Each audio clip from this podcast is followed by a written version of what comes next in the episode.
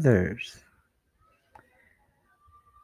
This is the episode of September 19th, 2020, featuring a new mind, Estory, and Justin Shinryu in London. And the topic was uh, introduced by Luis Del Pino. He uh, invited me to take a look at an article on uh, Abraham Maslow's Theory Z. And it's trying to explain that Abraham Maslow, after he had a heart attack and before he passed away, he, he began to revise his, his model called the hierarchy of needs so he placed another a component called self transcendence, and he put it uh, as the peak. So it's above self actualization. So that modification uh, looks like nobody got the memo for it. So we're stuck with that missing peak of the pyramid. We assumed that he meant self actualization as the top of the pyramid. But um, before he passed away, he thought that it should be self transcendence that is above the self actualization that we think of.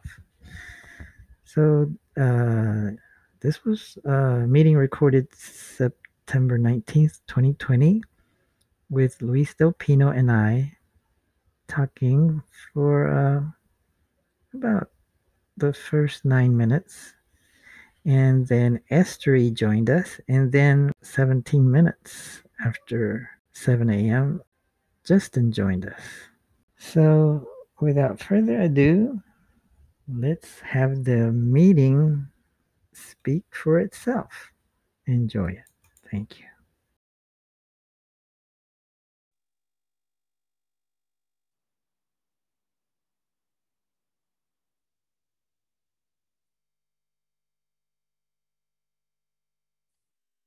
Hello, friends. We're back. I'm just waiting on a friend, Luis Del Pino. And there he is. Admit. Luis, you're sideways. Unmute yourself. Good morning, Jairo. How are you? You're sideways. Oh, not for long. Maybe yeah. I am. No, no, no, no. Don't change a thing. You're going to make me seasick. no, no, I see you. Good morning, my friend. In a conventional way. I'm ready to go. I just invited uh, anyone on LinkedIn that might care to take a look at my post to join our Zoom meeting. And excellent. So far, I have one view, and I think it's me who viewed it. and the and the what about Francisco or Mike M? Haven't seen them uh, in a while. Mike yesterday. I know Henry wants to join. So I'm going to remind, I'm going to do a, let's see, I'm going to send a message to Henry. And Mike.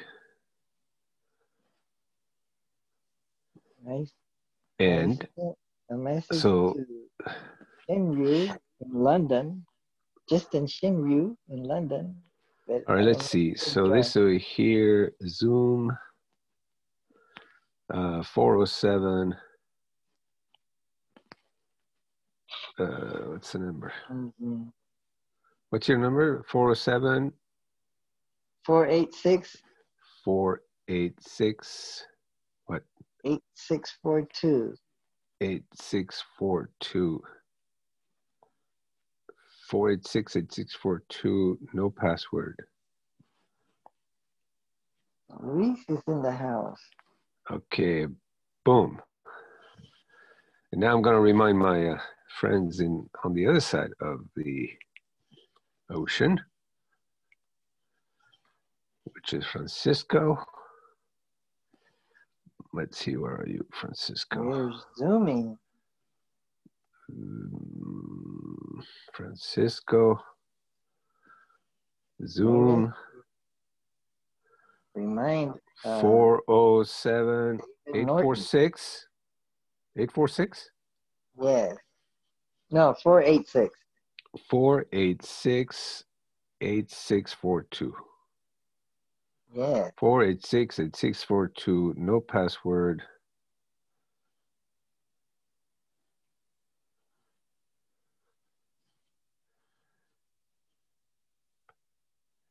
boom all right so i invited francisco henry mike.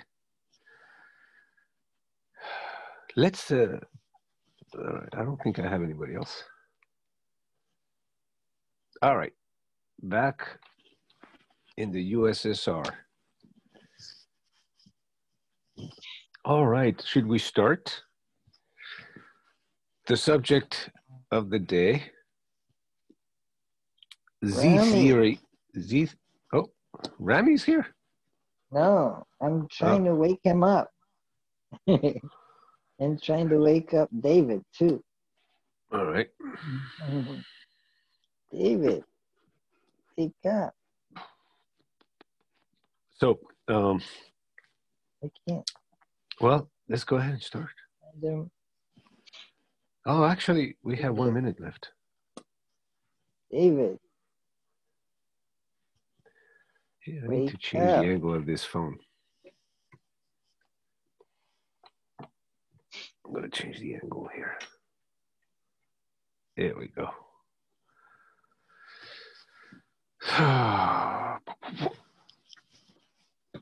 All right. Hmm.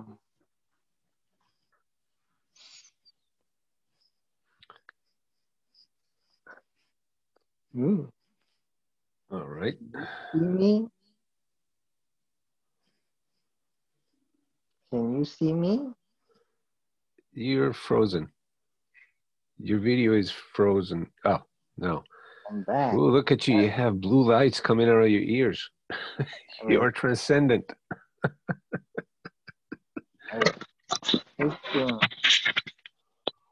I'm on my phone, so I, I switched over to texting messages to So Rami. it's uh, it's 7 a.m.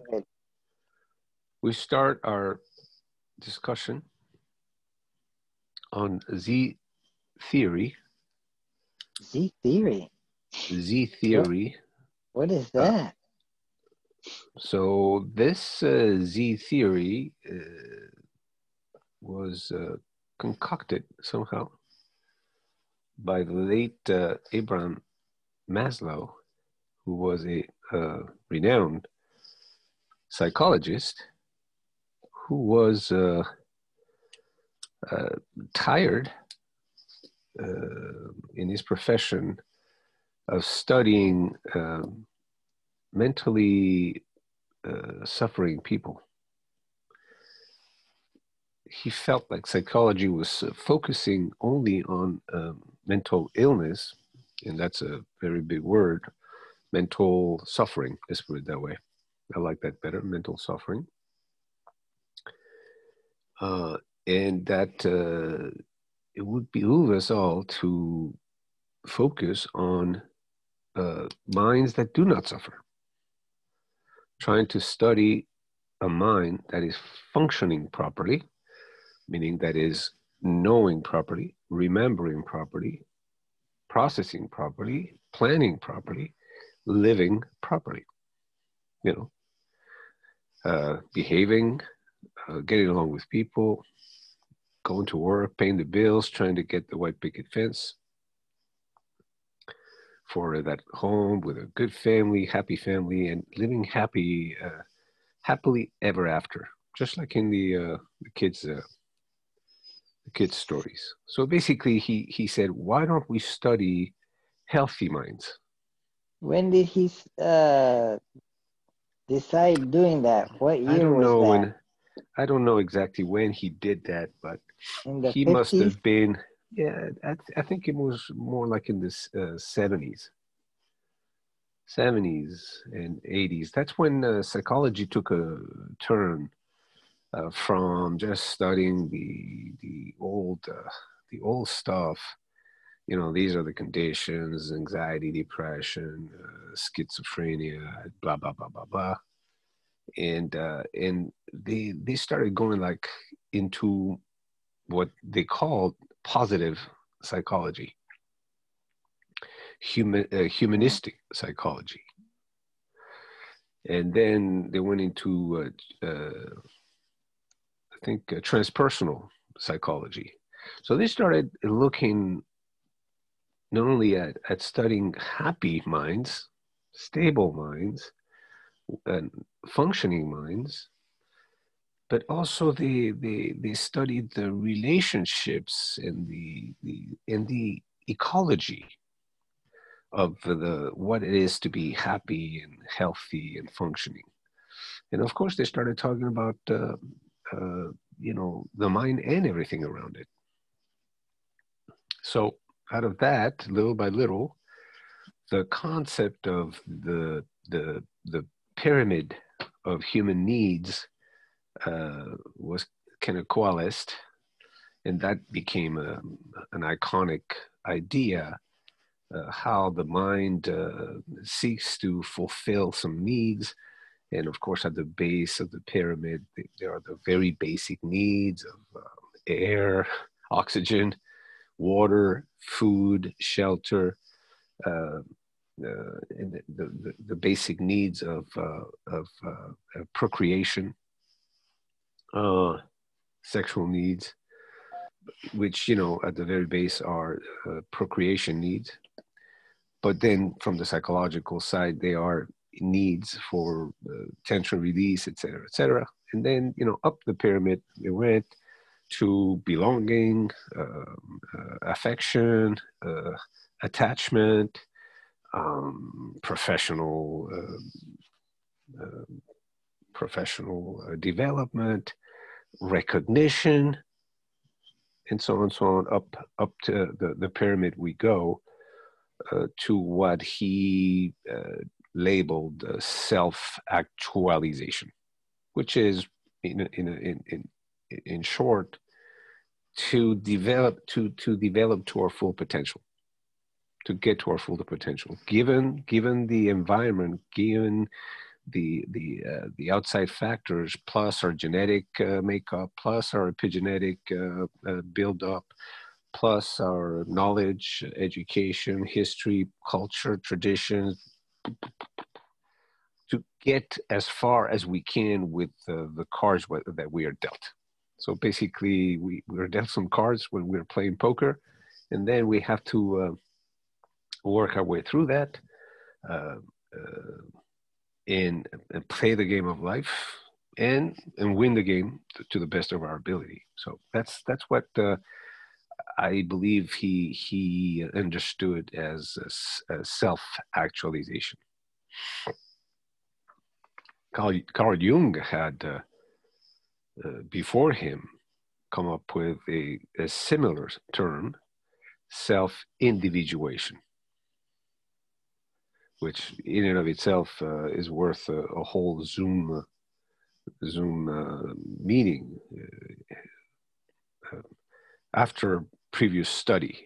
For, for uh, Carl Jung, self individuation was, in a sense, what uh, in the Eastern uh, philosophies they call uh, um, enlightenment, uh, self enlightenment. Uh, so that's that's where we are with this Maslow. Maslow had an additional he had an additional uh, furthering of his uh, theory of uh, human needs when he was uh, in his late 50s or early 60s, he had a heart attack. And uh, that was a sobering experience for him. It was like, whoa, here, here we go. And he lived a few years after that heart attack, and he called that his postmortem uh, period. And in that period, Maslow took the idea of uh, self actualization to the next level. I think you did some some reading on this. Maybe you can um, share what you have read, what you what you uh, you know what you've seen in there, where he went from the the, the pyramid of needs, uh, from a basic uh, positive psychology to uh, the humanistic uh, uh, psychology to the psychology of transcendence. He described uh, peak experiences in in self transcenders uh, or in transcenders. But then he talks about the Z theory in terms of uh, you can have peak experiences, which we can talk about a little bit. And he, and he took it further to say that a, an individual can self transcend and then be a peak experience. So uh, then you know you don't you don't have peak experiences here and there, which was his original uh, understanding. Uh, and you go from that to being a constant peak experience. And that's a it's a concept difficult to to verbalize and to understand. You and i had a, a quick chat yesterday and we talked a little bit about that. How can you be a peak experience? What does that mean to be a peak experience? Oh, wow. so so how would you how would you describe that what do you think a being a peak experience is rather than experiencing a peak experience at some point Oh, Estery. Estery's in the room. Estery. Esther, Estery's in the room. Hello. How are you, Estery? Uh, unmute yourself. This Uh, meeting being recorded. Estery. Estery, Hi. say hello. Morning. Morning. Good Where are you? First time in Texas, actually. All Wow. right. It's rather How early. you- Six I know. Whew. How did you I was find actually this? up, but I felt inspired to do some writing and I just couldn't stop. So my apologies, but thank you. Welcome. Wow. So are you interested in in Abraham Maslow? Oh my goodness, the whole write-up. It just, yes, last night when I read it, I thought I have to be here. So uh, Wow. my father, my father taught me about Maslow when I was a child. So I was just um, very lucky to have that kind of a father who was into philosophy. Um, but he only taught me about the hierarchy of needs. So it was really different to read about the transpersonal and Ah, yes. that with you. A Yeah. few people know anything beyond the, the, the stage where Maslow was talking about the pyramid of needs. It became iconic. That you know everybody knows that pyramid, uh, and and a lot of people talk about it, but very few people, even acad- uh, academic uh, uh, individuals that uh, are in this field, talk about or share the latest phase of Maslow after his uh, first heart attack uh, and you know he came face to face to his own mortality and uh, he lasted a few years before uh, he was uh, 62 i think uh, he died at 62 he had three about three years where he called those these his post postmortem years and Hmm. he continued developing his theory of, uh, of uh, self-actualization to talk about self-transcendence and the z theory um, I was lucky to bump uh, on uh, uh, Colin uh, Colin Wilson, the British writer, who knew Maslow personally, Colin Wilson, I didn't know him. I just kind of bumped uh, onto onto him. He wrote The Outsider. It's a book that he wrote when he was very young, 25, I think he was, and uh, he became a, an instant uh, success in uh, in England. And he wrote about those uh, those individuals that were outsiders. They they they thought different, they felt different, and they lived different from the rest of uh, you know the conventional typical human beings. Um, well maslow read his book and he and he uh, got in touch with him right away and then they had an ongoing uh, um, conversation. Uh, and uh, they had two two uh, different ideas about what what maslow talked about when an individual is self-actualized he talked about peak experiences. He's not the only one that talks about that in positive psychology. Peak experiences, moments where an individual somehow there's a trigger. Maybe it's a, a walk uh, in the woods, sunset on the beach, uh, uh, climbing climbing the the Himalaya. Um, they have that moment where all of a sudden they they have that feeling or a realization maybe you can call it at least a part-time or instant realization that everything is as should be. That they have that oceanic feeling that i am everything. I belong into this universe. I am one with the universe etc etc so a feeling of uh, sublime elation uh, uh, and they call that peak peak moments. Well, Colin Wilson was arguing if we can have a peak experience, why cannot we replicate that at will? Why cannot we, you know, have more peak experiences, like in the morning when we're drinking coffee, or going to work, or talking to our boss? so he was obsessed. Colin Wilson was obsessed with this idea of peak experience. And lo and behold, after his heart attack, Maslow furthered his ideas in this subject. Uh, and uh, and this is this is the, the, the, the subject of this discussion today. Uh, where are we with the, the knowledge of Maslow? Where are we with the understanding of self-actualization? Where are we in our own search for meaning, as Frankl put it, uh, Viktor Frankl, and and that's the discussion today. Louise, are we recording this for your benefit, for public, for for? Uh, for posterity. Oh yes, uh, uh, I I record it and and then I edit it and then I archive it into a, a YouTube channel called Wake Up and Think Clearly. Okay. Is that okay? I will stay off of camera if it, if it's going to go public. Yes. Otherwise, not. So yes. Perfectly all right.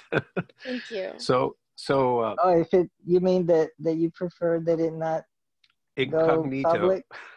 yeah i would be No happy face. to be on camera just to build you know rapport and community here but i would not want right, you don't want to both be my out name there, and my your image. face out there. I understand perfectly. I'm And just image. very because old, i so I, because I i don't care. plan to share about the things that we talked about very personally Uh, I could right? I could Nice. put it um I could put it as unlisted. Then I can share the the recording. you can share the video, uh, the audio, The but not the video. video. That's nice. What? I don't I don't care for anybody looking at my face in public, but I don't mind them listening Oh. to these conversations. I mean, that's uh that's the idea. But but you're okay with it being unlisted, What's that?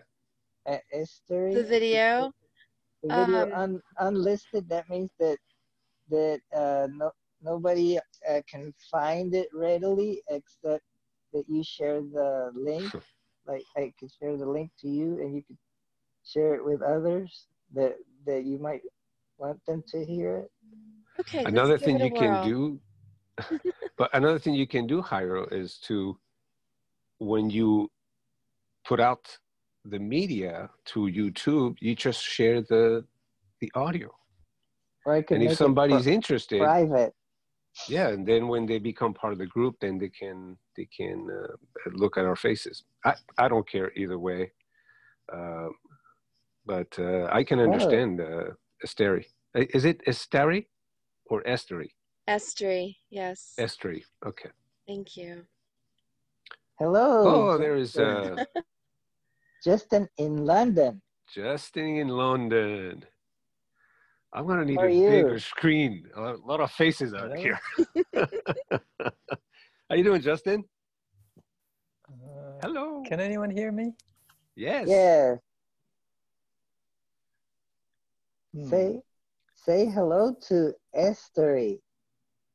In Well, I dark. got video, but I can't. Nothing's. You don't have a lot of light. Go It's, ahead. yeah, it's dark. Strike here. a match. Strike a match or something. Can you guys nod your heads if you can hear me? We Yes. can hear you. Oh, you can hear me. yes. Yes. Wonder why I can't hear you.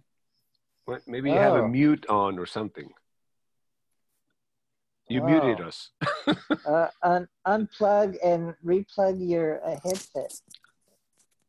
So Esther, Yes. while while Justin is getting set up, Okay. Oh, uh, so you are interested in Maslow because your father uh, uh, shared uh, uh, knowledge uh, of him with you.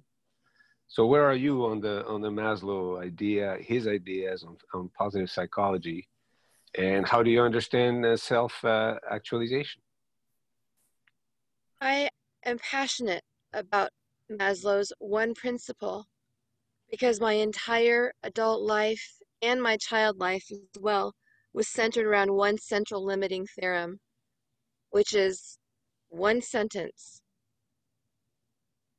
Love the Lord thy God with all thy heart, with all thy soul, with all thy mind. I had a near death experience, hmm and that led me to um, not be able to do that anymore. So I have kind of an opposite life where I was Right, obsessed.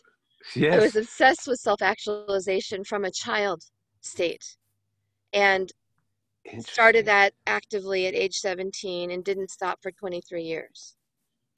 So I, I actually did reach the maximum that I could in that iteration.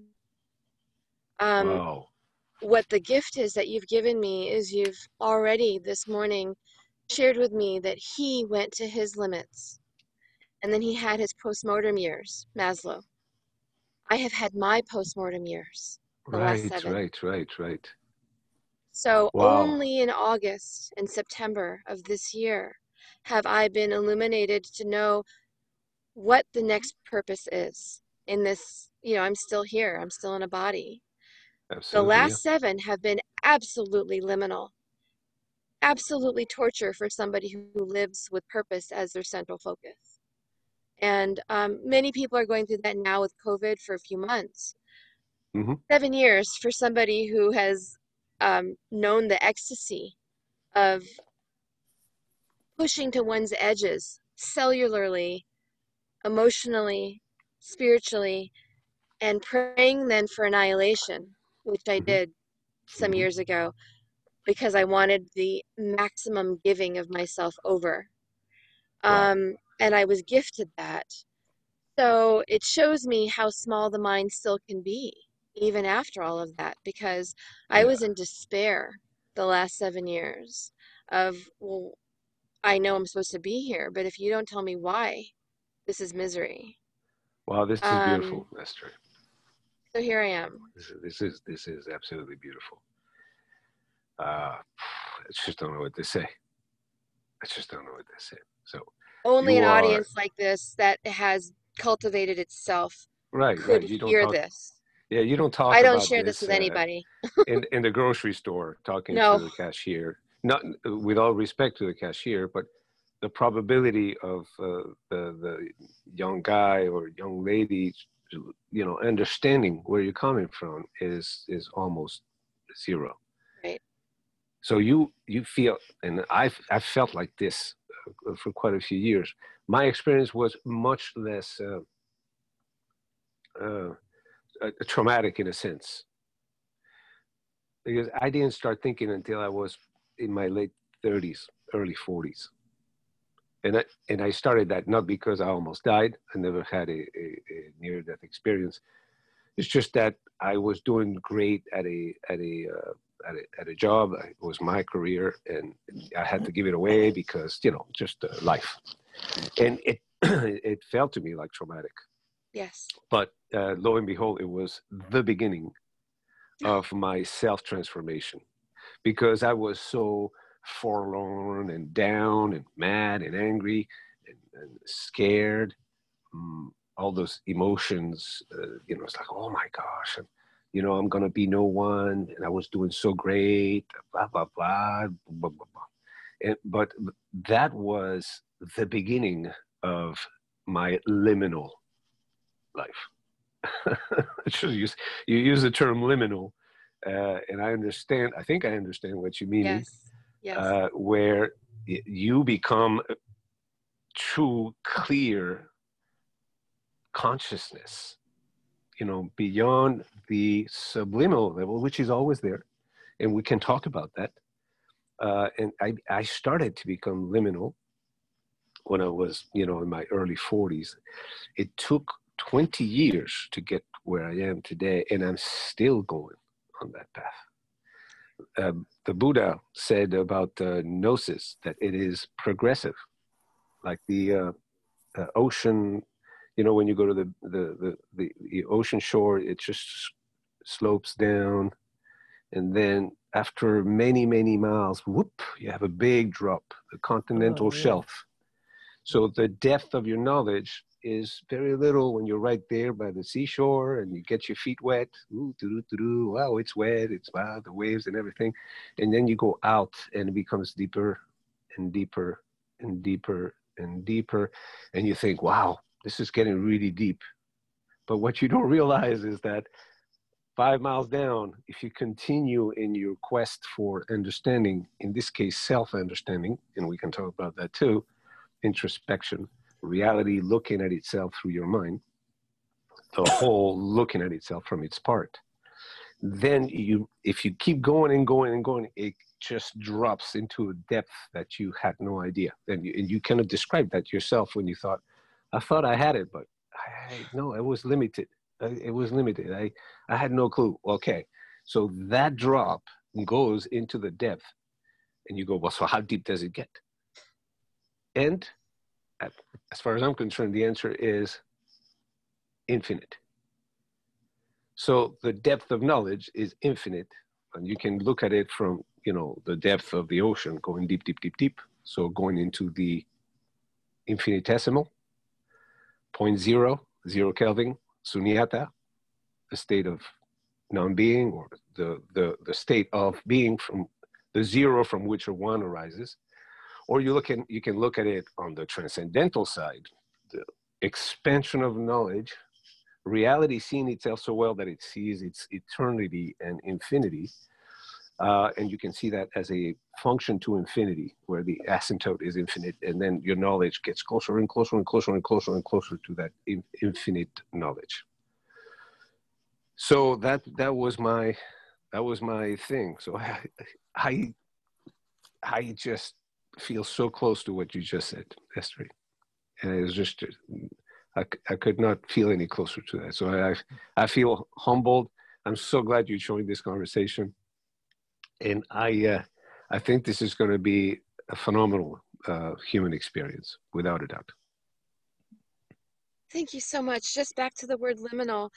I didn't even know that word when I was, um, you know, most immediately going through things, partway through going through. Someone said it. He was from a Catholic tradition, introduced me to the word liminal times, which which he learned from that. These are the in between, the in between times when um, you know the ordinary days, the the and so the result of which can be what you described, the clarity of consciousness that comes from surrendering or from being or yeah, from something happens there. Something. Yes. some- uh, I, I was. I mentioned uh, uh, uh, Wilson, uh, Colin Wilson. And he had a theory, or the way he described it is we are half half robot, half automated, and half really human. So we have a creative side, a random side, the outside the box kind of, or oh, I'm alive. I, I am the meaning that I'm looking for. And then we have the other half is I'm going to work, I'm going to brush my teeth, do my job, pay the bills, blah, blah, blah, blah, blah, blah, and then I'll die. Uh, he wrote a book that I need to mention here New Existentialism. Absolute jewel. New Existentialism by Colin Wilson. It's, it's, uh, it's free on uh, archive.org. So th- we have, I think you just hit it on the nail again, where the peak experiences that we are going to talk about are the moments where we cease to be an, uh, a robot a flesh and bone slash uh, mental mental fabrications, samskara, uh, where we're, we're on automatic. You know, it's it's you know our body our body mind just going, and then every so often we transcend outside of ourselves. We go outside of our own box, and we then have that peak moment where somehow we feel, without being able to verbalize it, that we are the whole looking at itself. We are the whole of, we are the whole cosmos, the whole universe, the infinite uh, stars and galaxies, the whole thing, that's what we are, which is expressed in, in the Hindu uh, religion as uh, you are that, that being the whole, the whole of reality. So, how do we get from part time peak experiences to being a peak experience constantly? Whether we're brushing our teeth, taking a shower, going to work, arguing with our boss, uh, or going grocery shopping.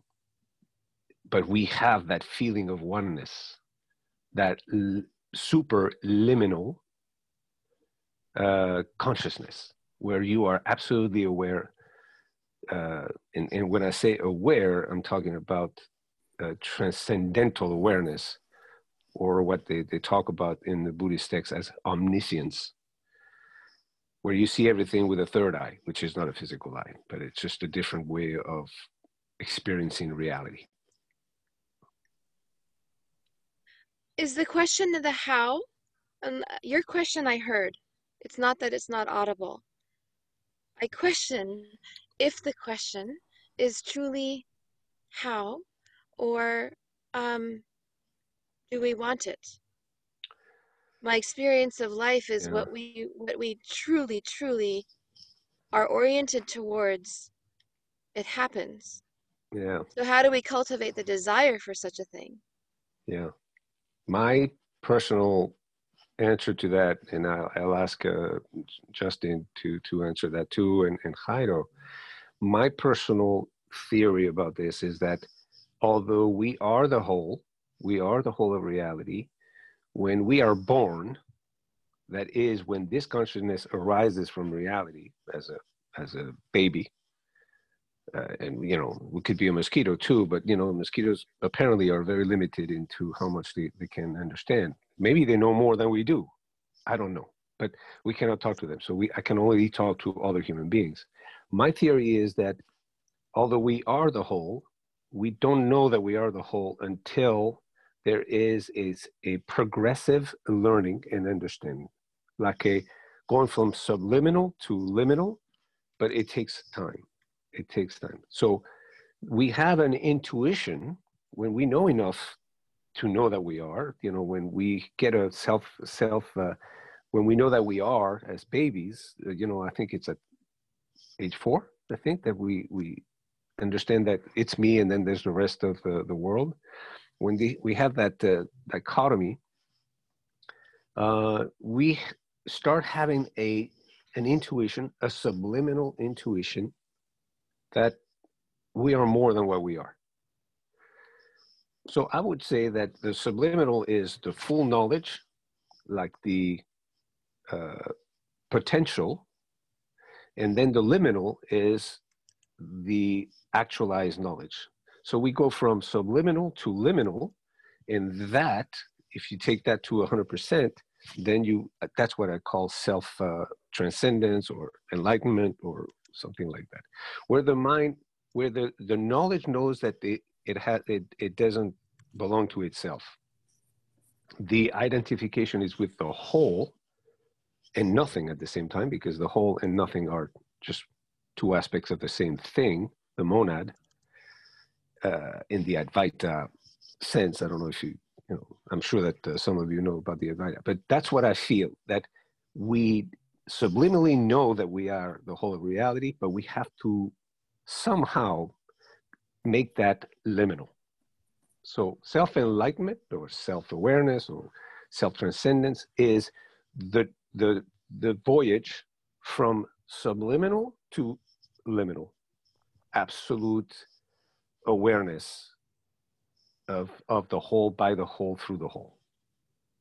Hmm. But so it takes work and luck and you know it, it's a it's just uh, it just happens but uh, it just doesn't happen very often because if it did we would be bumping into self uh, self actualized people on on the streets every day. It's like hey you know everybody would be like a, a happy buddha out there. Luis did i hear you in your question uh, that if we had if we just had a what might be a peak uh, experience and we've found it to be perhaps uh, life transforming or at least getting us going somewhere so are you suggesting that how how do we make it either if not more permanent or or or repeatable like having uh being able to maybe bring it about more often or have a series of peak experience would, would we want to do that? Is does a peak experience uh, make us feel good and want want it to happen again or what? What is it like again i wanted to hear justin's uh, uh, take on this but uh, my answer to that is peak experience is always in my experience uh, gratifying. It's pleasant. It's liberating. If anything, I would put it in opposite terms. It's the dukkha nirodha, the assuaging of suffering. So it's the reduction of fear, anxiety, uh, you know, just anything negative in, in the sense of that it burdens us. So to me, peak experience is always like, wow, this feels so good. This makes so much sense. This is what I am looking for. This is what I'm striving for. Justin, what do you say about all this? Mm, well, peak experience, I guess um, that comes down to definition because we could have like very intense positive or negative experiences. And then we could say okay well we'll take the positive ones and we'll label them peak experiences and we'll label the negative ones something else. But um, yeah that, that that's just what was popping to my mind when, yeah. when you were saying that. I know where you're going with this because this is a, very much of a buddhist uh, dilemma when people are studying buddhism uh, because in the teachings i dukkha is translated awkwardly. We are yeah, not very I, sure what dukkha means. I have a, I have and, a sense. And, I, you know, I propose that dukkha is mind agitation, whether it is feeling good or feeling bad. So I'm going to I'm going to further the definition of a peak moment. Uh-huh. It's beyond, and yesterday, Jairo, you and I, we talked about that. You asked me, so are you happy? Are you not happy? Are you sad? When you become so omniscient, do you feel sad, like Maslow wrote? Some certain sadness for the ignorance of other people. I said that that was written very awkwardly, very badly. Because at those, if you are a peak experience, you are beyond pleasure and pain. You are beyond sukha and dukkha. You, you are just like a like a, a screw that has lost its uh, its uh, thread. It just you just go through. You just you're not attached anymore. You you're just completely fallen apart as far, as far as conventional understanding. And I will I will throw a word out there because Jairo and I talked about that yesterday. The transversal transversal thinking, transversal transversal being because when we talk about transcendence things get so subtle and abstract that it's we feel like we are not human anymore. We cease to be. So when we are one with reality we are not anymore which i can understand in transcendental terms. But a lot of people ask this question what happens when you just you pop out of your own mind when you know that this mind is anicca dukkha and anatta it's impermanent is empty of uh, self, uh, empty of self. It's just life happening. It's just an aspect of the chaos. So people have a hard time connecting being a human, being a consciousness, and being reality at the same time. How can you marry those things? And it is clear to me, at least, that one does not come without the other. Bateson Bateson wrote it beautifully. It takes two to know one.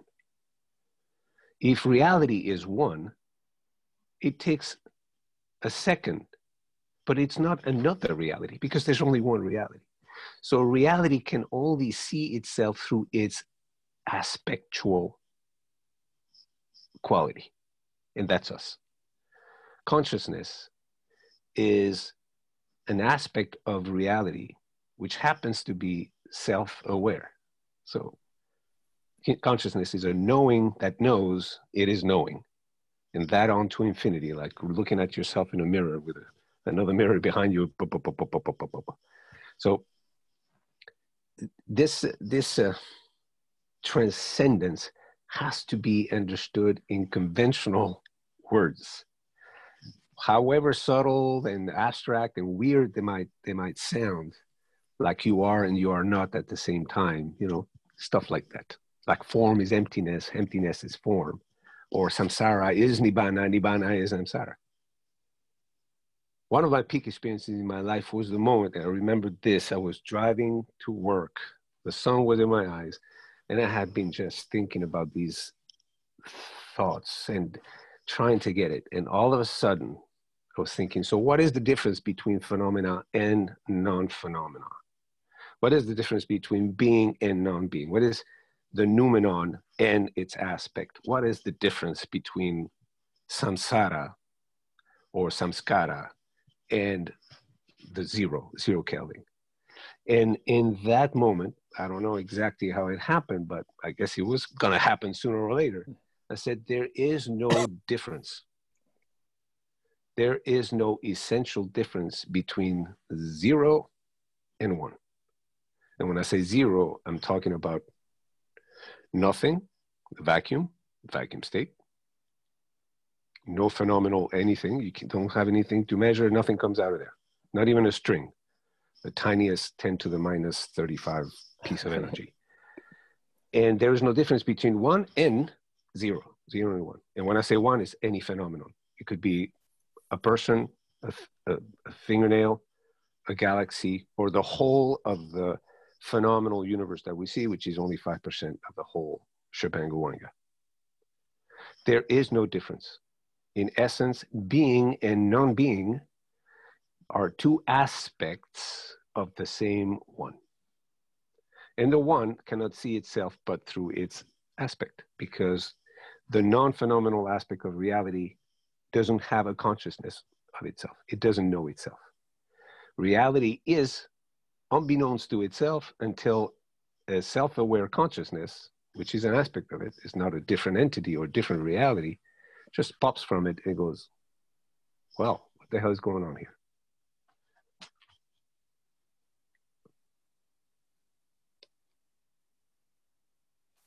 I um the the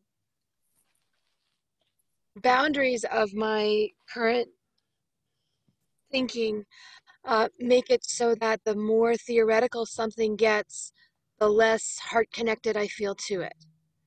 So, um, what keeps coming to me to share is an experience that I had that connects me to what I'm hearing right now, which is um, uh, at a time in my life when I was so short because I was so little, uh, my feet did not touch the ground when sitting on a chair. You know, like the sofa chairs that we have in Mhm. the living room. And I felt frustrated. And I remember the the me, the self, the experience of frustration, looking down, those are my feet. And then I had a thought, which was, um, I looked at it then, and I've looked at it ever since then as a thought given to me, not so much that came from inside of me, but a voice from beyond me. I'm sorry, my GPS is talking. Um, and it said, um, it communicated essentially, don't be so frustrated now with this because someday, and it was just half a sentence. It was much less verbiage than what I'm saying here, but um, it was just this. One day your feet will only touch the ground. So enjoy this while you, you know, have it while you can. And I knew in that moment what was being said was that I'm about to become an adult and live in, in a stream that requires of me um, much less leisure than this moment that I'm gifted to bang my ankles, you know, against the edge and dangle them and, you know, not have the weightedness that we have as just, you know, walking people. So, um, hearing the notion of popping in and popping out for me has not been such a I was a fish in was I in water or was I outside of it? Maybe I'll just talk to myself about that later. But basically, it didn't feel like I was outside of myself for that whole lifetime, you know, that I had. Um, most of it felt like it was at a peak level, which is why I had such grief in leaving and in truly getting my prayer answered for annihilation. It, was like, oh my goodness, you know, this is gone now. So I did the corporate career and I did, uh, you know, house purchase and I did everything that, quote, the humans do. Um, but everything was in connection and in devotion and, and homage and, in development and the joy of being put at the feet of, you know, those at the office that I was given to serve. Even if I'm their dotted line, you know, quote, manager. I mean, it, it was always at the feet of life. So I didn't begin to truly pop much more strongly into a sense of duality until more recently. This is why the question for me, um, or rather the answer for you from me, is more of do we want it? So, how to cultivate it is want it. How to want it is to know it exists. So, how do I tell traveling man or worker woman that there is life beyond earning for the bills if their entire paradigm is about life earning for the bills?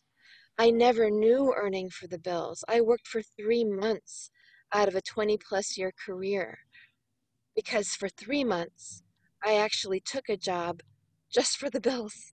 I was in graduate school and I thought, oh, this will help a little bit because graduate school is expensive. But all the rest of the jobs I took, every single one of them, from the earliest internship to the final, was for love, was for uh, a sense of passion, joy. Um, like the money was absolutely not even, it's beyond secondary. I call it more dharma, you know? It was like, yes, this, right? And I'm going to expand in this. So it doesn't occur to me in that iteration at all this notion of how to make more of something it it it, was something it just that was the something that that was there must have been some acceptance in me somewhere that says this is possible. As a girl as a brown girl in the united states of a generation that wasn't you know uh, where my yes i'll um justin. Oh, I didn't mean to interrupt you, but oh, um, just I was trying to understand the narrative that you gave before. So, are you saying it was it was like that until you had a near death experience, and then it was like um, depression, or kind of all that joy went away? i um Is that what you were? essentially i had a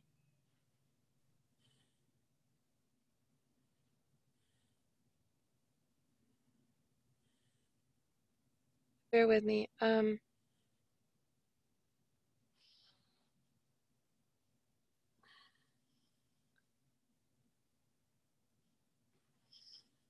okay i had a through line that was intact until that experience Um, so what what?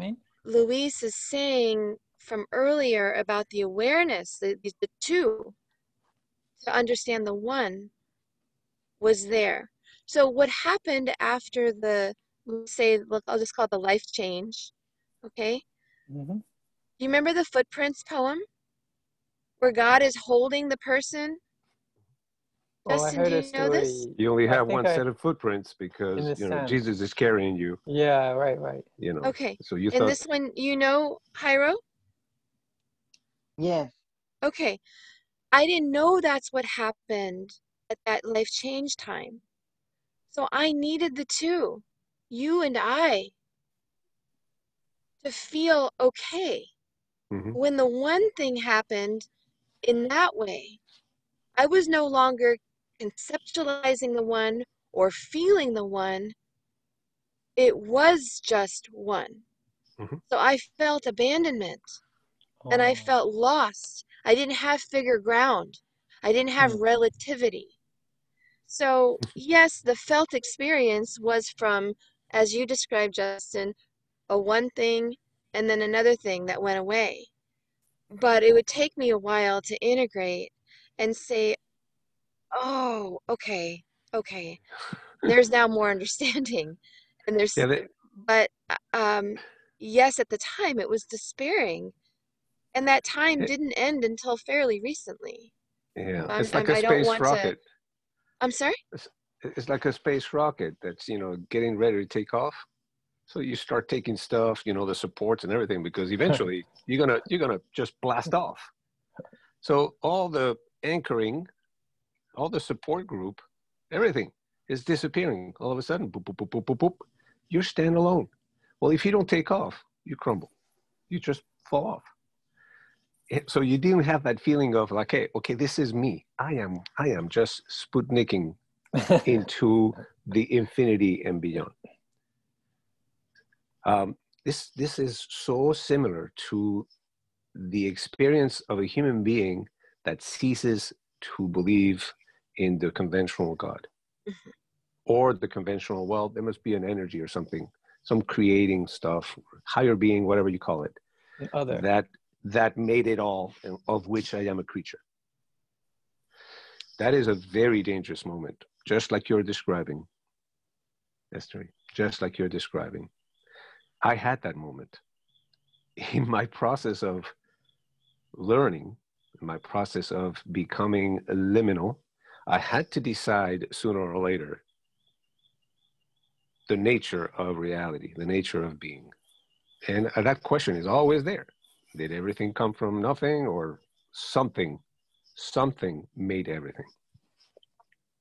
I remember it clearly, just like the moment that I realized that being and not being are two aspects of the same process, the same thing, the same monad. I had been thinking about that a lot and reading about that a lot. But eventually, I, this consciousness, had to take a decision, a deliberate decision, I've had thought hard and strong about it. I already had read science and psychology and philosophy. I had to decide for myself. I was the, I was just taking away the tethers of the, the the space the space shuttle that was going to take off. I remember in my mind, I had this vision. I was holding on to the proverbial nail of faith. I was burning my hand because I had questions. And I was in absolute nothingness. All I could see around me the whole universe, looking at me, almost the universe looking at me, waiting for me to make a, a decision. Do you believe or do you not believe? And if you don't believe, what is it that you know? What is your epistemology? What is your worldview? So I saw myself as that spaceship, the tethered, were just falling off one after the other. And I better turn my engines on to take off in my trip, my journey.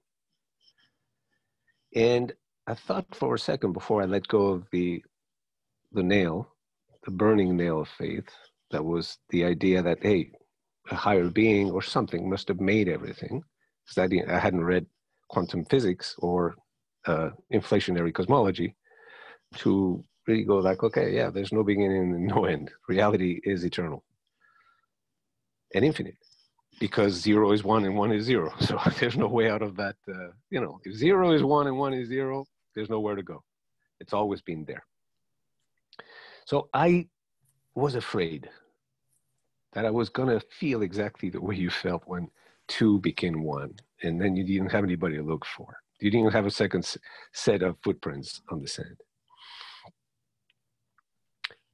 So I was afraid of letting go in that moment, and yet I could not, I could not hold on to that uh, burning nail anymore. So I let go, thinking that I was going to fall into the darkest nihilism, the darkest despair, the greatest abandonment, greatest existential psychosomatic depression. Like, this is it. There is no happy guy out there. There is no loving, loving creator. There's nothing. It's just it. And I let go. And at that moment, somehow, my engine went off. And I blasted.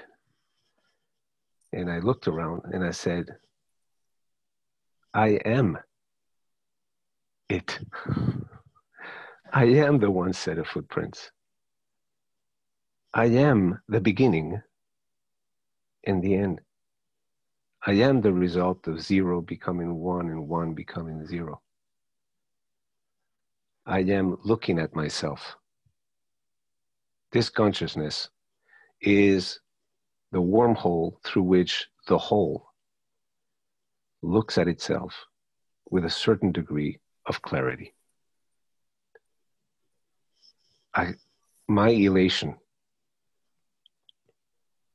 my sense of oneness, my sense of infinity, my sense of having always been there and knowing that I will always be there was so phenomenal, so absolutely ineffable, indescribable.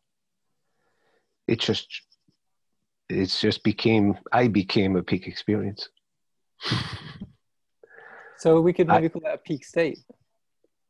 It's peak being. it's okay. not a state. It's not. It's not a state anymore. It is just there. You, when reality sees itself clearly, for however long, because this light bulb will go off someday. Then reality will have to look at itself from another uh, light bulb, and there are many. And through some light bulbs, it doesn't see hardly anything more than what a mosquito looks at according to what we know about mosquitoes. But through, through some minds, some consciousnesses, it will have this repeated. It's like, oh, oh, this is me. I have been here. I will always be here. So, and it doesn't make this mind special at all. It's just that, you know, this mind has a worldview through which this mind believes that reality looks at itself uh, rather clearly. And it it transcends pleasure and pain. I think we talked about that uh, on our first uh, uh, Zoom conversation. That the the mind, the consciousness is prisoner. Well, it has the two footsteps on the sand. It is prisoner of the dipole of pleasure and pain, belonging, being, you know, belonging, not belonging. And at a, a self-transcendent mind or consciousness takes itself out of that dipole, that uh, that binding. I like, I don't like, I am, I am not. And that's the the true liberation of the mind through the mind by the mind uh, to become the whole, to really experience itself as the whole and not uh, as a part anymore. that was my experience. So I can understand what you were saying, Esther, about all of a sudden it's like, okay, we were two, now it's me. What do I do with me? And so it's a dangerous moment. Uh, but from the proper perspective of non duality, Advaita, not two, uh, and understanding that if there is only one, it ha- it's always been there because the one is also not being the zero zero kelvin. So anything and nothing are aspects of the same oneness the noumenon. The whole the whole you can call it god if you want. It's it's up to but you know when you start calling uh, things by a name that is so uh, full and laden with uh, with uh, uh, history and culture and ideas and anthropomorphisms and morality and do this, you shall do this, you shall not do that, then it's difficult to make sense uh, of it. So I don't, I never call it God, but it is the reality. That's what I look at. So when they ask me, what are you? Are you a Buddhist, a, Hinduist, a Christian, or this? I say I'm a realist. Yeah. If anything, I am a realist. I am reality looking at itself anyway. So, but uh, uh, I, I, I, I know if anybody asks me what it is, what is reality, and I say reality is being and non-being at the same time, everywhere and nowhere, because there are no boundaries. All boundaries are mental made. Because if there was no self-consciousness anywhere uh, in reality, reality would not know that it is there. So there would be no time, space, measuring, thinking, uh, liking or disliking. It would be pure being. And I, I refer you guys to the book by uh, David Bohm uh, that talked about the holographic reality and uh, the uh, uh, implicate and explicate order of reality, where he, in physic, physical terms, in physics terms, he explains those two aspects of reality the being and non being, or you know, the phenomenal and the non phenomenal. So, Esther, to to make the the finish, I understand perfectly what you're saying. That feeling of where is where is my where is my support group? Uh, it's me, and that's one of the beautiful things about uh, self uh, transcendence is that you are it, you are the ship, and you are the driver, and you are the medium through which the ship is is traveling. So you you are it Jairo, you had something. Uh, Luis, uh, can, we look at uh, something that that you may may have disagreed about what Maslow was saying, or or maybe uh, we have to look at it again. He said on number twelve, I have a vague impression that the transcenders are less happy than the healthy ones they can be more ecstatic, more rapturous, and experience greater heights of happiness.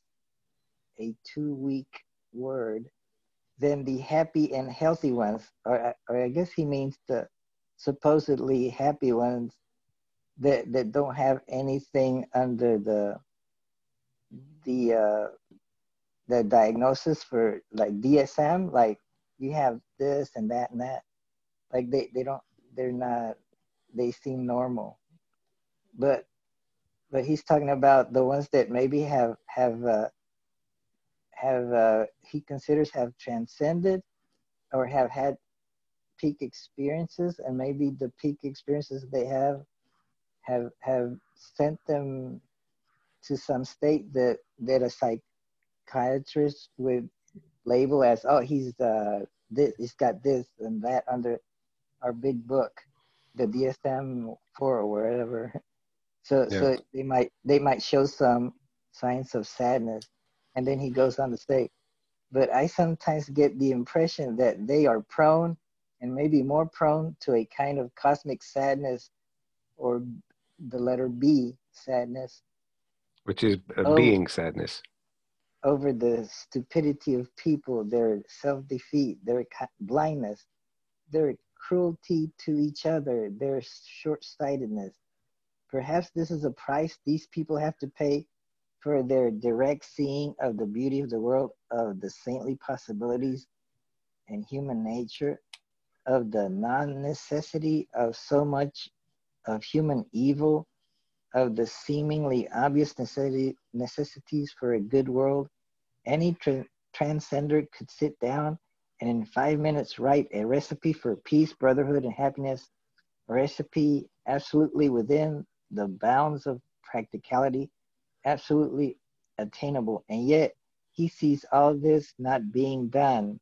No wonder he is sad or angry or impatient at the same time that he is also optimistic in the long run.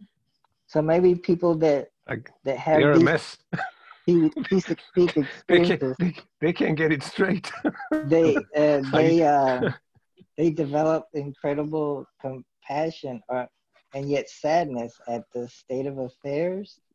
Like like they they have a peak experience that is a oceanic feeling that that yeah. makes them feel uh, good and hopeful and yet they look around and they see everything everybody asleep so they feel sad maybe that's what he's talking about well we talked about that yesterday but i would like to hear uh, uh, uh, and uh, justin's uh, uh, counter to this is maslow right in assuming that a self and, and the first the first question that i ask myself is was Maslow a self transcender? Or was he studying self transcendence? Because he's describing them and he's asking more questions that he is making statements.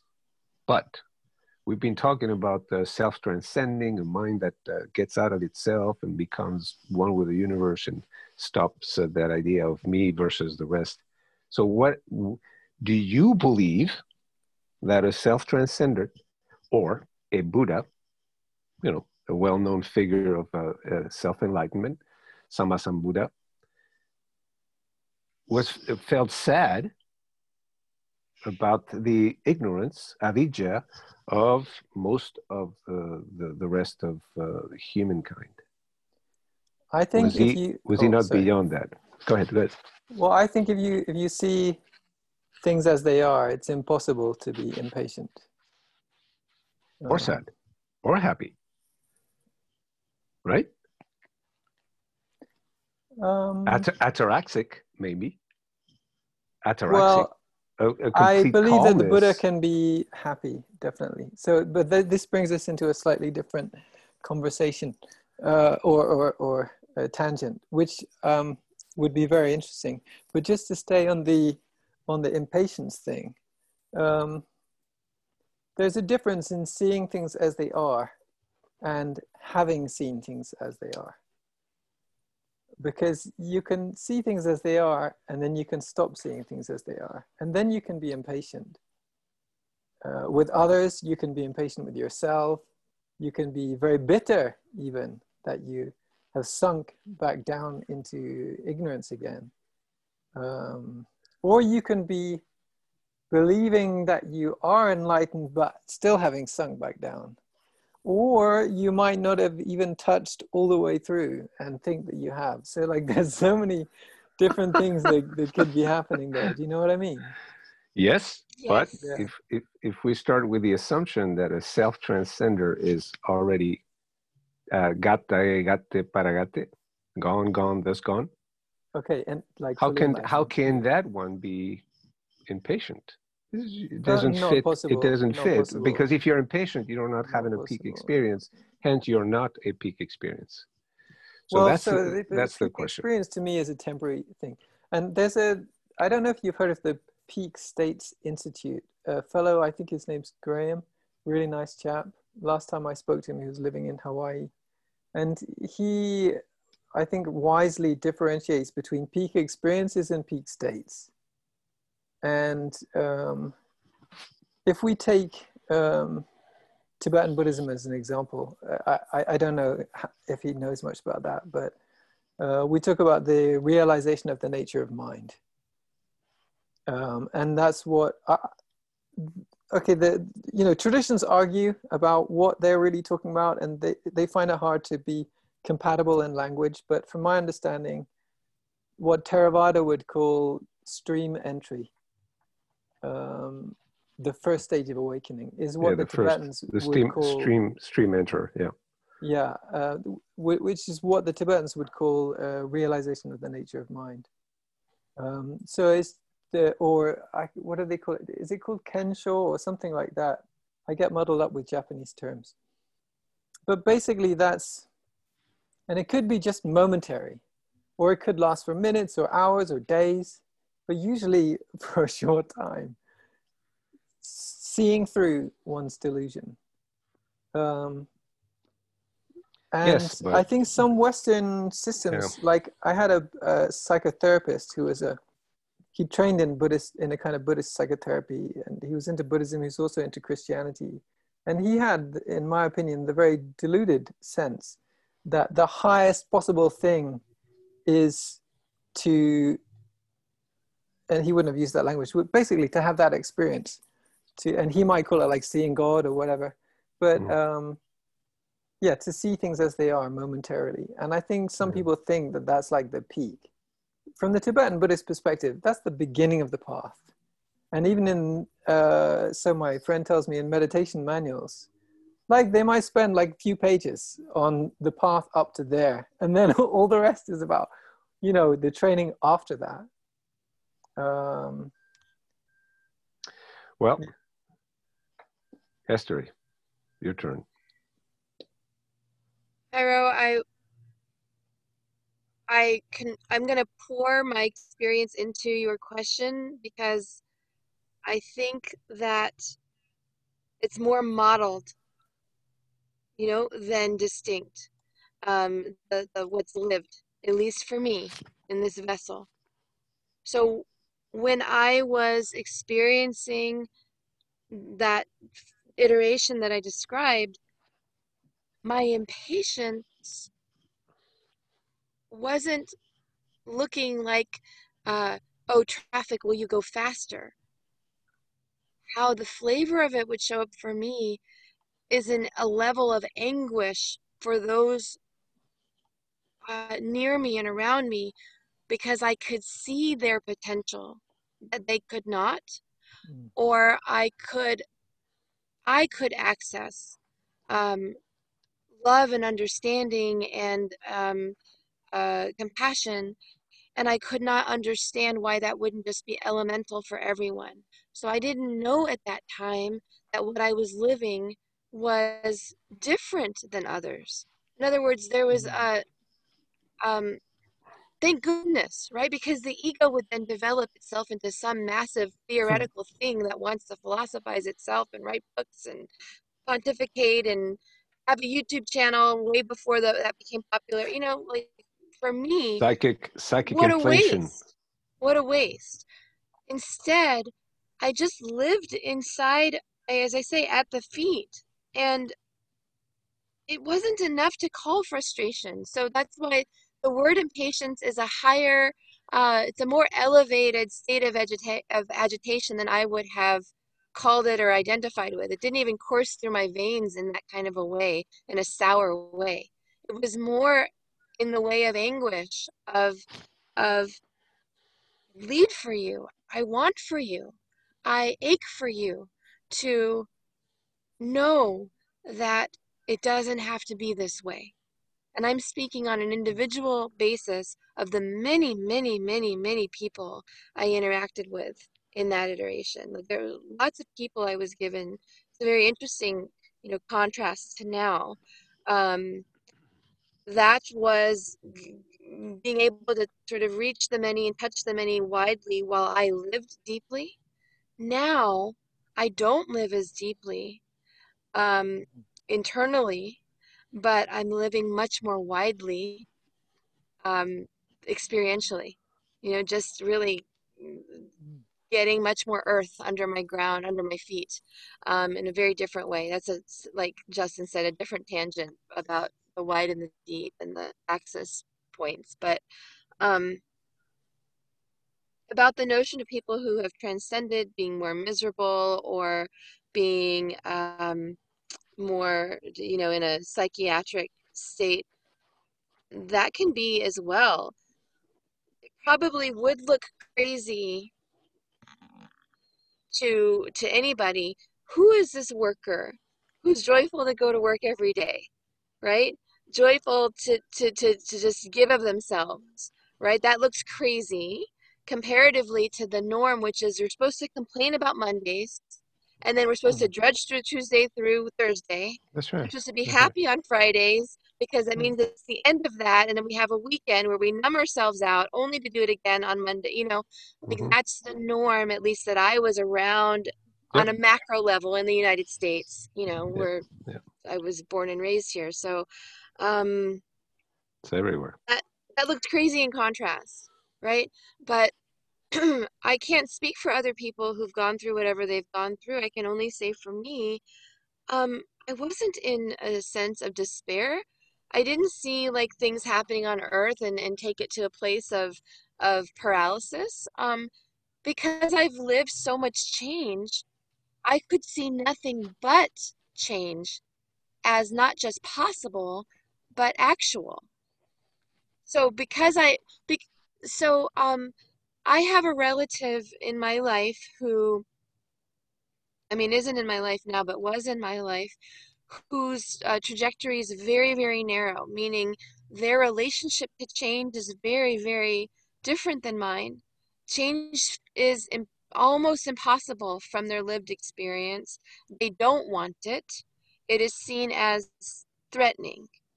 So I came in with the notion of change always, change is possible, change, yes, fly with it, go with, you know, all of that.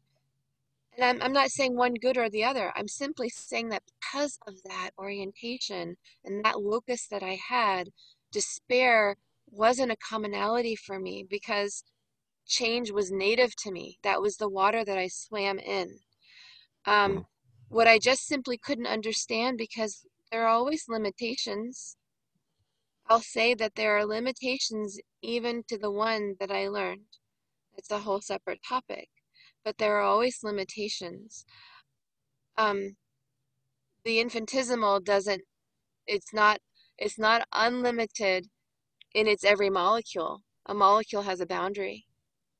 So the limitations that I had was I cannot understand what it's like to not embrace change, or I cannot understand what it's like to Mm. not want to help or do or care. I, I, I couldn't think outside of my own, you know, my my own edges that way. Now, because in annihilation, I also um, have the um, one part was annihilated, another part came into form. That's what's fair to say. The part that Annihilation into and creation. Right. And so, um, exactly. So the part that came into form, I'm living more human now. Mm. I'm living more of the sense of now I understand how change can be so threatening in this thing. I'm learning the other, what I call the other half of the circle, right? I lived one, my self actualization experience was one half of 360 degrees. I lived 180 degrees fully. Now I live this 180 degrees fully, that a circle be made. My hope. So, um, does that answer what you had put forth? mm, that's uh, that's good. Uh, it's it sounds like like you uh, uh, your whenever your peak experience was or or whatever peak state you got into, it forced you to uh, to be optimistic and that you could go with the flow. But then you also saw that the others around you uh, were kind of stuck or something, and but but yeah, but you're still uh, optimistic that you can go in there and and help out. So so you have you have uh, a sense of compassion. I think that that you and confidence that you you're able to to do something and that because maybe some people that Maslow were was looking at it sounds like he's saying that that they're sad because they can't do anything about uh, uh about others like they don't seem they they feel sad because they they can't seem to be able to change others that i don't know what do you think I liked what I like that idea of uh, what what was that word? Limitation or something that you that you said, um, Esther. Um, and uh, let's say it might sometimes be easier to see and feel that everything's perfect and interconnected than it is sometimes to see a person in front of you suffering and to see their suffering as perfect. Does that make sense? Completely. Yeah. Which is why that that reminds me back to the earlier point. I think Luis, you're saying about perfection. uh, Um, I forget the exact language that you had for it, but it is not for me a situation of there's peak beingness and therefore ah that's what it was there is no preference right there is no like i like this i don't like this right now at this time in my life i have much much more preference and not preference and um just these human things that i just that i'm just calling human than i did before but only because i had one preference before not because I had so that I was so noble. My one preference made me single pointed, one pointed, which you know religion has given us that that you know kind of terminology and aspiration, but that's mm-hmm. all.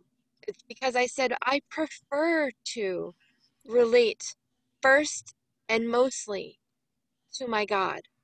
And then everything else either fits inside of that or it doesn't.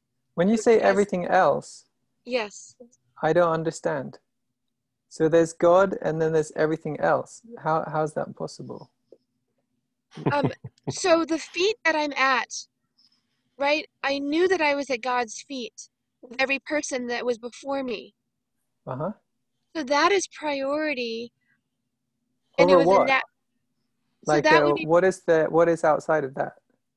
um the option of being devotional, the option of showing my love, the option of wanting others to know that this one matters and exists and is here and is in us and is with us and is part of all of this was foremost foremost for me over um let me again i'm not i'm not of the generation of instagram but i think it's an easy way to kind of make the point right let me take a photo of myself and put it on instagram because i am the god of the moment you know i am so my priority was um that you know Let's look Well, at I'm that. curious, like, um, let's ask that. Let's ask that where I should go today, who I should be talking with today, what I should be doing, what to do with this feeling, right? Let's Oh, relate right. to that. So That's that relationship was my primary relationship. Well, I guess I'm curious. So you said like God is a part of everything. What's the other part? It was there is the The part I just look at it like choice, right? So the I, I go back to the word option that I used, right? The option of prioritizing a relationship was one that I took. As So is that the putting God as an external thing, like to which you can relate? Something outside or yeah, the, the beginnings of it for me were, right? At six years old when my feet are dangling and I hear this voice, it Yeah. it it it, se- it sensates like an outside thing. if That makes sense. It's an inside thing that sensates outside because I don't know what sensates means. it, it Sorry. the s- the the, um The the sense. sense experience Yeah. manifests as an Yeah. outside thing. Yeah. So it's all so it seemed like it's a voice from outside of me Oh, saying, right, right. "Hey, enjoy this moment." Like I'm hearing Right, right, an outside thing, though it may likely have been an inside thing. It was you know, I'm yourself still in talking a to vessel yourself. with the five senses Reality and the and my feet itself. was yeah the the felt sense. So, Yeah. but um, yeah, as as so like I was a kid who was never afraid of walking outside alone. I mean, I'm a girl, you know, and I'm just uh four in the morning later, much much later, not when I was a kid. Um, but I'd just go for walks at any hour that I felt I wanted to walk and be in that peace and look at the moon, I would. So the um the the uh, by that time there wasn't an outside of me thing inside of me i felt safe i felt the Yeah, connection and connectivity inside sure. Mhm. but Great confidence. still when i'm praying in those years right of that i'm describing and i'm i'm dialoguing and i'm and i'm writing and i'm talking aloud to i'm again sensate is something outside because that's how the loop kind of Yeah. in, in a vessel that's how this mobius strip kind of operates you know? Yeah, it's yeah, like yeah, put it out it comes back it comes through it's inside then it it vomits out it comes in you know? It just it um that's the alternator belt you know in the car. It just it that's i never thought about is it outside is it inside i just knew that it's priority Uh, Yeah. very Right. very simple for as as as quote lofty as this conversation might be Mm-hmm. perceived as by those in it or out those outside of it or not um i was as simple as you can imagine simple is Yeah. there was an elegance to me then that i don't have now but Uh, reality beyond mind is extremely simple. But it, it was a simple like uh you know you could almost call it stupid you know you could say this person is optimistic as you said Jairo despite mathematical odds that that this is, you know suggests you ought not to be right A word that but occurs to that me is was doubtless. I don't know. Does does that resonate? It sounds like you're doubtless. That's like yeah super handy. Yeah.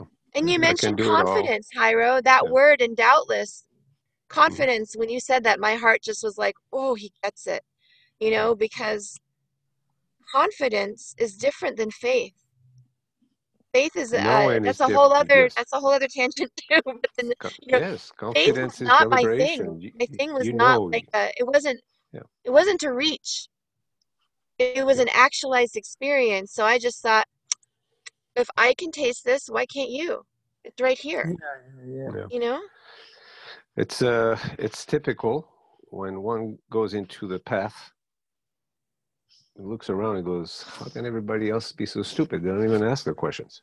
Mm. i'm So not it's thinking it's stupid though of them no, but yeah, never just uh, once no, just but uh, you you wonder. You're just like, how come they don't ask those questions? How come they don't see it like this? So it's a and i never It's i a, want to say too i never even asked that it, it Huh. i didn't question their thinking or their sanity or why aren't they asking the questions Was it questioning their seeing, said, or like why can't they see? I had one question only, which is, why don't you love yourself enough? That was the a- one question I had. That's a big question. That was the only question I had because I Right. ached for their suffering. yeah, I yeah. ached for their gap and their distance between them and them. I'm gonna cry now. No, no, no. That ache, Yeah, it is a misery. And I did not understand Yeah. what people have been through to distance themselves from themselves to that extent. Mhm. That Mhm. was the only question. And it wasn't a question that I invested ego in of, you know, gnashing. It was just a No, no, no. quick, you know, just just came up. just a breath just out of like, how can I help? That was the impetus for on the ground, you know, feet on the ground. How can I yeah. help? What can I do? Um, and I would learn at the end of all of it, oh, what a waste. Not one thing. So the utility of that life Hmm. was actually less about humanity and simply about communicating to Mhm. that maker. I love you and I'm going to prove it. That's it. Well, this this is a at least a, a very good uh, final point there. I I'm gonna have to detach. Uh, typically, Oh. these these zooms are one hour, no. and it's been an hour and thirty minutes. I could I could uh, continue for another six or seven days, uh, nonstop. Um, We can So the- continue without you. well, yes, Lewis, absolutely. I wonder if I could drop some seeds before you go. Uh, Go of seeds of uh, discussion, Uh-huh. uh, if you don't mind. Because I was just thinking, uh, so, um, uh, wait, I should say Lewis, not Louis, right? Doesn't matter. Lewis is fine. Lewis. Uh, Lewis and Esther. I feel as if the two of you, um, I, or I wonder if the two of you, in some way, of course, totally not black and white, but in some way, represent two um, sides of the of the mind and the path, maybe. Um, so I, I like to see the the well, when I say mind, you could say heart or whatever, chitta, like the the the mental experience. I don't just mean thinking, but I see it in Mhm. two two um, aspects: cognitive and affective.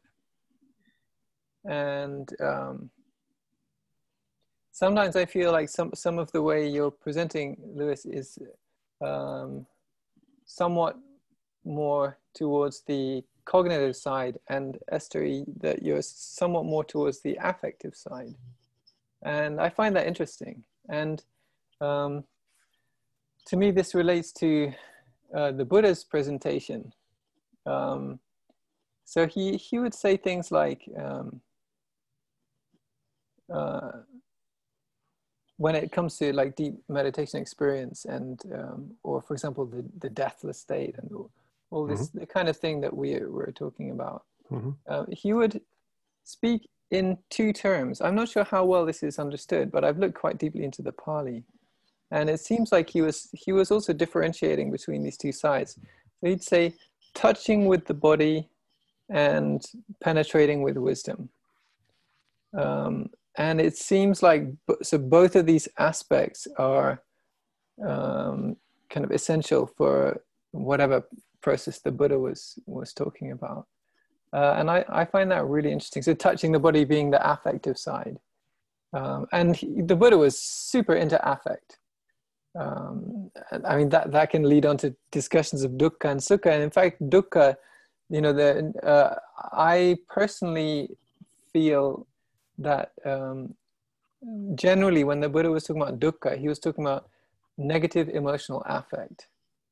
And You think so? Yeah, uh, specifically. Uh, And for that's example, a, that's he- a point of discussion right there.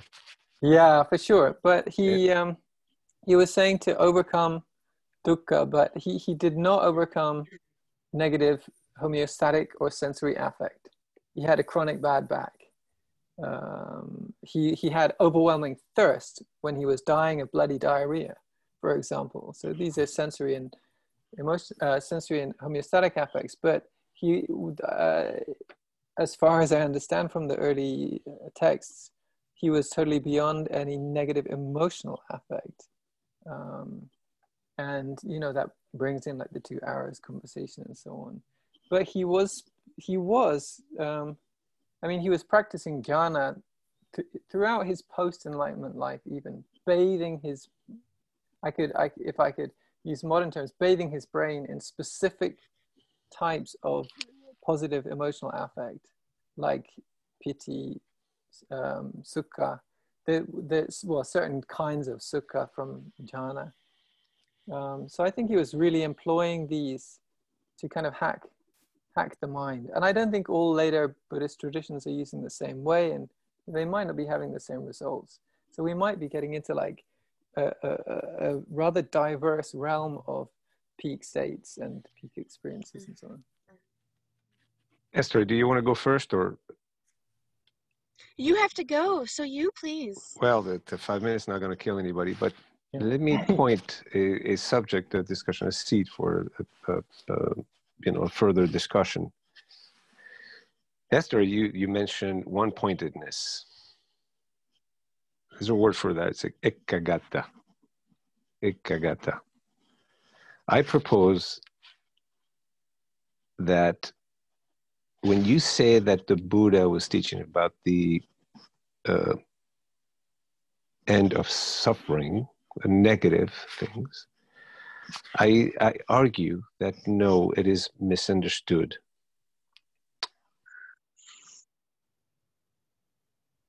Oh, you froze. Yeah. I'm sorry? You, you froze. You said it's misunderstood, and then I, on my Yes. side anyway, you froze. So I, I, I talked about the, the, the dipole of happiness and sadness, pleasure and pain. Uh, attraction. Uh, so the, the middle point between happiness and sadness, or any, oh, frozen again. Uh, Is ever is Lewis frozen for everyone else too? Frozen, yes, here too. Oh, yeah. Oh. I'm back. Come back. Luis, you're frozen. if we hold hands, maybe he'll reappear. Maybe. So let's let's see. You can see us moving. I don't think. I think can- he. maybe. oh. He's He got may have that got- he's- internet connection. Yeah. Mm. Yeah. ah, now we're back. Now we're back. Oh no, no, yeah. So I propose the following: that Buddha did not teach about the uh, end of negative or suffering. Buddha taught, and that's where I say that dukkha nirodha is not the the end of suffering. Is it the end of dukkha? dukkha. yeah, well, dukkha, we have to translate it somehow. What is Yeah, what yeah, is yeah. dukkha? Yeah. And I say that dukkha could be very well translated by the agitation of the mind, whether it is in a positive way or in a negative way. How do we define would be- agitation? agitation is anything that moves. So you say his mind wasn't moving. That's right. The the mind, the enlightened mind, is ekaggata, one pointed. It's pure being. There is a Be- word, um, it, it translated into English is imper, imperturbable. And Yes. the Buddha talks about some Equanimity is the other imperturbable word. states. Equanimity, so calmness, But- Yeah. But the thing is, um, for example, metta, uh, what it's translated as loving kindness. Mhm. And the Buddha would teach on uh, some practices to do with that. And bathing your mind one pointedly in metta is classed as an imperturbable state. even So- though it, we would it would seem that we would in terms of uh, affective neuroscience we'd have to define metta as a positive emotional affect Right. So, It's a I preference. propose It's a I preference. propose taking any disturbance of the mind, whether it is positive, negative, uh, pleasant, or unpleasant, out of oh damn Oh. self transcendence, self transcendence in terms of a, a perfect alignment of being, consciousness, that is, you know, the body, mind, and the, the rest of the universe as an integral. Ah, that's the way it is. This is what I am. This is who I am. This is etc. etc. But it has to be beyond the dipole of plus and minus. It has to be neutral. is metta neutral It's Absolutely. not neutral. It No, has to it's be not. neutral. It's not. because, uh, and Well, in, because in what you- terms? In what terms? In, in, in terms of affective neuroscience, it feels good. feeling in, in love conventional terms, yes. In is a conventional positive emotional affect.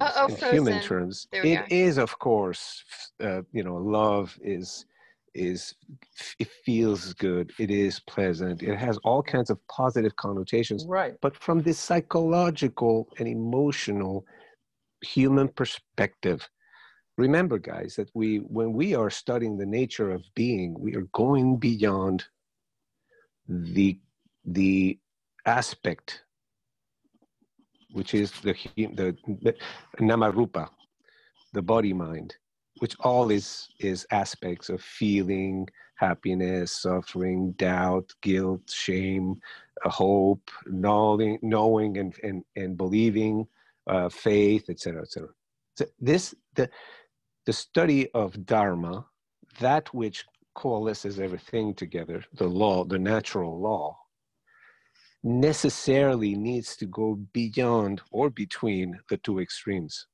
As a matter of fact, uh, uh, Buddha talks about the extremes.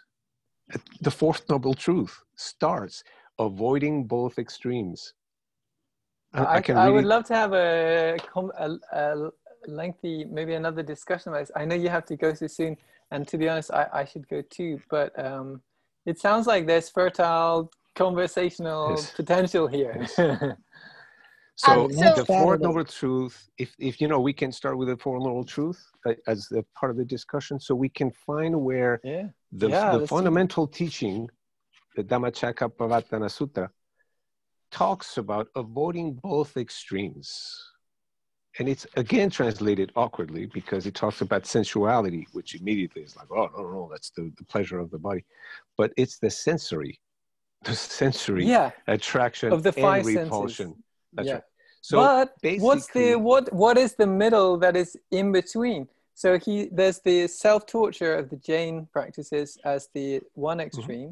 Extreme. There's the um, indulgence in sense pleasure, which Yep. is positive sensual affect yes, on the on the other extreme, and in the middle you have the extremely pleasurable positive states uh, generated by the mind in jhana. not pleasurable. That's what It- he called the middle path. was the starts. Jhana no, I'm going to read the sutra for you, and this Okay, can be the, sure. the Can I Sure. could I share go- my go ahead. experience of the neutral? Go Because, but before Go that, ahead. do you want to be called Luis or Lewis? Now it's bothering me. Lewis is fine. Lewis Okay, is so fine, Lewis, yes.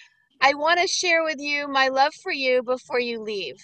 Because if you just leave and I don't give get to share back to that, that feels un- incomplete. I give it I back to you. I am so grateful that you exist and that you want to know, period. So that you're driving in traffic on the way to work and you don't have to wonder about zeros and ones, but you opted to. Because this development of man and this development of mind to make space to have this conversation, to hear from someone younger than you, you know, even female, right? That's different from you, right? You're another human you being. open your heart and your mind to say, oh, wait, there's something real here. That takes humbleness. And um, so I value both your mind and the cognition and your articulation. I recognize that as your strength and something that you find strength Right in back you at you. too. But I also really appreciate that you let yourself relax some of that to to to let us dance together. Um, there is great beauty in you, and I just want to acknowledge that. I may never come back. These meetings fall upon me randomly. You know, I find them and I'm like, oh, I can do this. Let's do this, right? And then yeah. things move and they shift. It's a river. So I just want you to know Well, that I, I'm I glad by appreciate I being like you you all. exists. I appreciate you all. When I talk uh, like this, and I have, uh, you know, friends now that uh, they always say thank you so much, and I always tell them, I thank you, because if you get a lot out of this, you have no idea how much more I get out of it. Because giving without expectation of return, like it's very well uh, written in the uh, Bhagavad Gita, just do the right thing with no expectation of anything back then sit down and look at what happens. And, And it's what an did you get out of this? uh, it's just absolute equanimity, one pointedness. I feel so identified with everything. And this is like talking to myself. When I talk to you, Justin, Jairo, I grab this over here. It is me.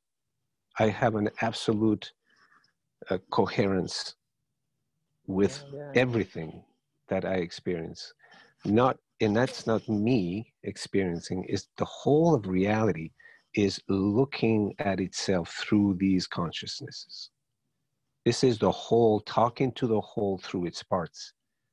We're nothing but aspects of the same one talking to itself, unbeknown to itself beyond our minds. This is just a, a phenomenal feeling of cosmic coming together that is uh, ineffable. It's very difficult to describe. I know I speak in very rational, logical uh, terms. I, I, I mince the words to the to the to the, I mean to the end, and yet because I do that, people feel like I don't pay attention to emotions and feeling, and and it is it is very uh, uh, kind of inviting to think, well, this guy is really rational, but there's no distinction between feeling and rationality and logic. They all go together. But again, I try to stay away from the extremes of pleasure and pain, suffering and loving. This is good, this is bad. In the middle is this is pure Oh, speaking being. of neutral, let me answer that question because that, this is my latest excitement is I've um oh, so you mentioned Lewis that you're continuing to grow and evolve and mine shows up in these ways of by the month and by the week I'm seeing like oh I've popped into this aspect of humanness. Now I'm experiencing this thing. Like I'm so excited to yes, it's to very know to, exciting. to know human right? This is what this path part is for for me. Um so in july i had my very first time when i let go of the wish for others to be be um you know the, the Tanha, what i mentioned earlier right that was painful about seeing people have a gap between them and themselves Yes, i let that go in just only July of this year. So that it was like, oh, I release my my wish that people not have suffering, or I release my wish that anything be different hmm anywhere, hmm high and low, hmm top and bottom, you know, than it is. And I, uh, for myself, I had already let that piece go, but for the, you know, for the whole. Um the neutral in terms of body and sensuality and sexuality that I heard you talk about earlier just a few moments ago, Justin, which is you called it indulgence, right? Indulgence in sexuality and sexual Well, well, not sexual, but sen- sensual. Uh, so w- I- it means uh, of the five senses. Yeah, but but Yeah. so the I know word it sounds like indulgence, It's better to talk modern. sensory. Sensory is but much the much more neutral instead of but the word sensual. Sensory. indulgence, yeah, I mean the word indulgence carries with it the judgment that Yes, says it's true. stay Yeah, away that was that. his cultural baggage, the Buddha's Right, Yeah. right. cultural baggage. So Yeah. so an example of you gotta go. Uh, no, no, Yes. no. Go ahead and Oh, finish, and then I'll have my oh. final words. And The example is the um the of neutrality because neutrality is what I've been coming into much more. Not an intellectual idea of neutrality, but truly like this place of, oh, okay, just I recognize the qualities and the aspects of this, but there isn't a need to move that needle to the left or to the right or up or down. Um, when there is um, uh, an invitation to to connect with somebody in a way that is sensual. I'm just going to use that word. Um, the a, a a binary type of relating is okay. Does this is this safe or not safe? Is this good or is this bad? Is you know, it's it's trying to categorize it, right? Versus Yeah. in the neutral space, in the middle space, the feeling sense and the rational recognize it's just energy and recognize and all I have back to the word option. I have the option of dancing with that energy of um for whatever moments we together here have danced with each other in an energy. Um but so I'm I'm more and more in this place. So it's ironic. I want to put forth the irony, right? Of if somebody wanted to narrate that past iteration and say, "Oh, it must have been this, and it must have been neutral of emotion to be a peak being and a peak, uh, you know, longevity of experience, and this must be, you know, in contrast." But actually, I was quite attached in that iteration to peace and love and compassion and um, you know holy joy and all those things where Mhm. now there is uh, the middle part is what i'm getting to know and i also That's knew beautiful. you know strife and and difficulties of a different source too over there or Yes, sort yes. over there too but Yes. just wanting to have that voice of experience here that neutral is quite juicy and Yes. neutral is quite um it's it is not a stone cold cold And it's not in gray and cold in texture listen, I hope you come back, Esther. I hope you don't just have you don't do the butterfly effect. You go to this flower. This this is a flower that you just found, and then you just go to other flowers and you co- you, you do not come back to it. I hope what you i back. do is i always look for the highest vibration thing in that moment so Well, if, you're if it- free to That's do not so. neutral. That's not neutral. I, I, but now I sure hope I sure hope you come back to next Saturday to the to the to the our next you. Zoom. And Justin, And yes, I, I hope think you you- come back to to spend another one and a half hours of wasted time in your life. Uh, Just no, this Justin, is very good. Yeah. It's you planted the seed. Conversation. Uh, you planted the seed. I think the best way to start is for all of us to read the Four Noble Truths. Yeah, access uh, to insight.org is perfect for that, or .net, I don't know where they are. I tell you access to another source. Um, Sutta Central Okay. is a fantastic. So the Four website Noble. Truths, the the the, the Dhammacakkappavattana Mm. Sutra. Let's go ahead and make the focus of the discussion because it takes everything we've talked about, the whole gambit of this one and a half hours, and it puts it in a poetic, beautiful, absolutely delightful way, showing that any extreme any extreme, and then of course we have to paraphrase, we have to go deep into the meaning of extreme beyond what he puts in there, the the the, the extreme of pleasure and the, extreme of uh, asceticism. It goes way beyond that. So any extreme is where the mind just kind of gets uh, all dookie, dukai, and I think this would be a perfect, a perfect uh, uh, uh, next. Uh, let's let's study, break down the Four Noble Truths. What it is saying. Cool. It's the best psychotherapy for human beings have ever uh, uncovered. And I, my final words are the first sutra of the Patanjali sutras on on the meditation on yoga, yoga Patanjali sutras. And he says, yoga. It's not the first one. It's the I think it's the second one or third one, because he says now that you understood, let's go deep into this. And he says, yoga chitta vritti nirodha. Nirodha is dukkha nirodha. Now I he don't know says vritti. vritti, vritti uh, nirodha. So very, see, it's a contrasting term. It's not dukkha, it's vritti. And if you look at the term vritti, it's the whirlwind, the world, the world, uh, uh, whirlpool, uh, you know, the, the, the turning around, the churning Okay. of the mind. Yoga, reality coming together with itself, yoke, the yin and the yang. Yoga is becoming one with oneself, reality seeing itself clearly through any consciousness, is the cessation of mental agitation, the mental churning. And then you go away from the extremes and you go into ekaggata, the no churning, absolute, clear, eternal, infinite, pure being. One housekeeping request. Um, may I get a recording copy since it's being recorded? Is it possible for you to send that?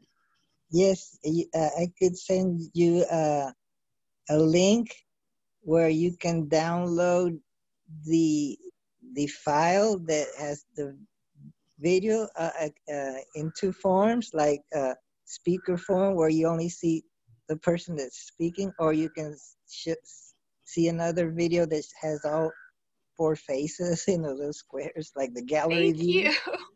I would welcome that. I'm on Meetup because of the RSVP, so you may write through there to send the link. Okay, I can Thank send you, you. link that way you can download them. That and would I- be lovely. And Thank it is So you. o- Jairo, it's do you, you it's have okay if I upload this to to YouTube, uh, Wake Up and Think Clearly, and make it uh, um, instead of public, make it uh, unlisted. And- and- Unlisted and private, the way that you recommended before, it just audio is nice up there, but it's up, you Oh, I could uh, also put the audio in uh, in the Wake Up and Think Clearly podcast. I'm okay with whatever you do with.